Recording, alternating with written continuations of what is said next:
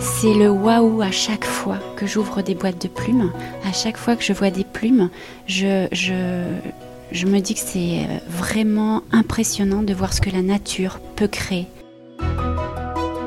Le fait de faire un arrêt sur image, d'ouvrir ces boîtes de plumes, eh bien c'est euh, juste un moment d'émerveillement. C'est magique. Tu vois les gens qui s'arrêtent net devant le stand, ils sont interpellés, ils sont comme happés, comme hypnotisés par le, matériau. Tu vois les étoiles dans leurs yeux, ils sont hypnotisés tout comme moi quand je crée, la, quand je crée le bijou. Ces étoiles dont parle Delphine, eh bien elle est venue avec, avec pétillance et douceur, à l'image de tout ce que l'on imagine d'une plume. Delphine est plumassière et fondeuse d'étain. Elle crée des fleurs de plumes, des bijoux, des tableaux. Les couleurs, la poésie, la magie des plumes, c'est tout ce qu'elle dégage lorsqu'elle évoque son art.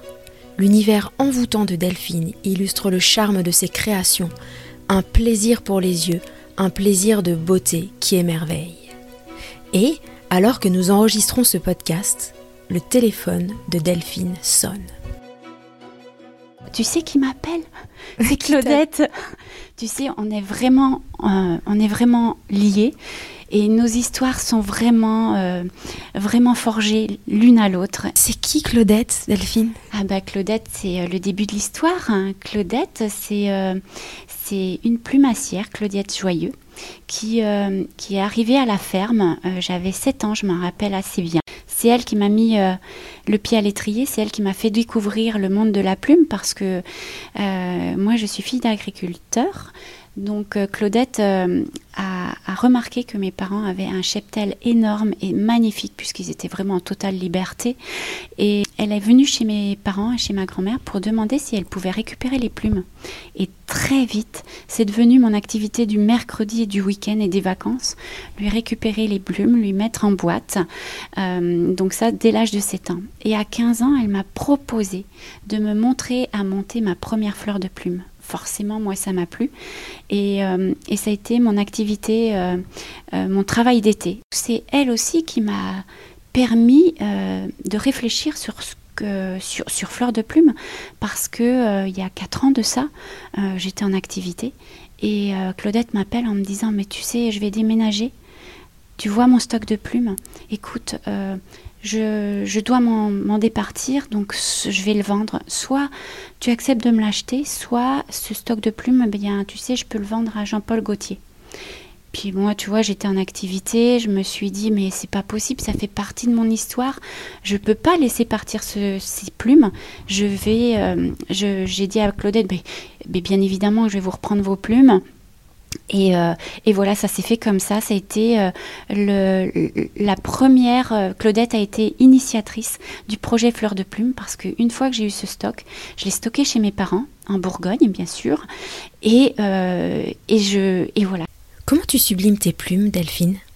Mes plumes sont jolies et moi, je travaillais ça depuis l'âge de 15 ans. Mais ça ne me suffisait pas. Je voulais aussi apporter euh, une identité propre à Fleur de Plume et vraiment donner du caractère à ces plumes.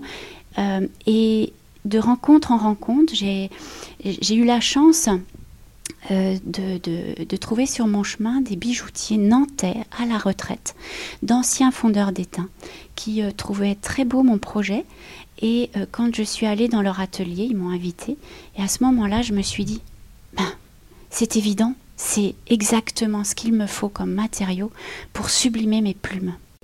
Une fois que ma création plume est réalisée, je viens dessiner le modèle, euh, le modèle euh, euh, qui va venir sublimer, donc le modèle métal qui viendra sublimer cette, et maintenir cette, ce- cette création.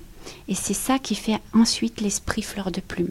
C'est l'association des deux, des deux, deux matériaux qui sont deux anciens métiers qui viennent se sublimer l'un et l'autre. Delphine, hum, comment tu te sens quand tu euh, ouvres une boîte de plumes? Ah bah écoute, c'est le moment que, que j'aime par-dessus tout. Quand j'ouvre ma boîte, quand je commence à créer, tu vois, c'est comme un, comme si je m'envolais, comme si je m'apaisais et comme un, comme si je rentrais dans ma bulle. Et, c'est vital, en fait, c'est nécessaire pour adoucir mon côté impétueux. C'est quoi, euh, Delphine, une belle plume? Ah, C'est très subjectif. Tu peux être accroché par une plume par son iridescence, par son graphisme, par sa régularité euh, euh, graphique. Hum, c'est un ensemble de choses. Et puis tout simplement, c'est naturel. Et le simple fait d'avoir la douceur de la plume sur la main, quand tu regardes les enfants s'approcher d'une plume, euh, je pense que c'est surtout cette douceur qui les attire. et c'est un ensemble magique, poétique. Poétique. Qu'est-ce que ça raconte, une plume? Bah, Une plume, qu'est-ce que ça raconte? Euh, D'où vient l'animal?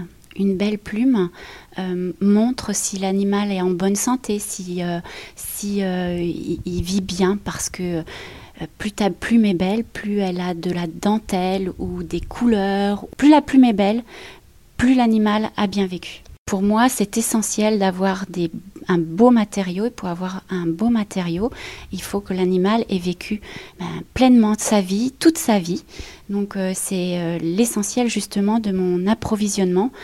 Euh, alors l'approvisionnement en plumes, tu m'amènes sur un sujet fondamental qui représente une valeur très forte pour Fleur de Plume, puisque mon approvisionnement est à 95% français, même je dirais plus bourguignon ou nantais, avec des plumes issues d'animaux qui ont vécu pleinement leur vie. Tu as des plumes aux oreilles. Comment tu te sens quand tu les portes?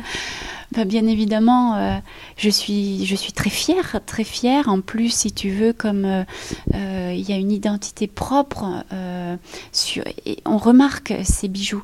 C'est vrai que les gens, tu vois, quand je porte mes bijoux, je vois les gens quand ils me parlent qu'ils ont toujours un regard sur mes oreilles.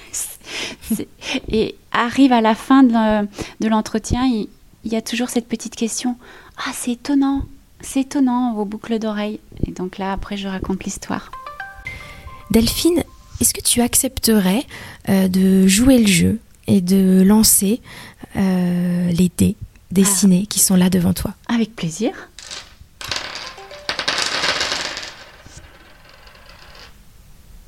Ah, regarde, la magie. La baguette magique, c'est la magie des plumes, évidemment. Euh, les clés, bah, la clé de la réussite, parce que je veux vraiment, et tu vois, Fleur de Plume va réussir, c'est sûr. J'ai vraiment tout avec moi pour, euh, emmener Fleur de Plume très loin. La nature avec l'arbre, forcément. Tu vois, c'est. Euh, c'est. Ce lien avec la nature est fort. Et le L, ben, de libre, liberté. C'est beau. Si vous souhaitez prolonger l'émerveillement, retrouvez toutes les informations pour vous plonger dans l'univers de Delphine, tout simplement en suivant les indications contenues dans la biographie associée à ce podcast. Femme entrepreneuse, un podcast signé It West en partenariat avec Orange.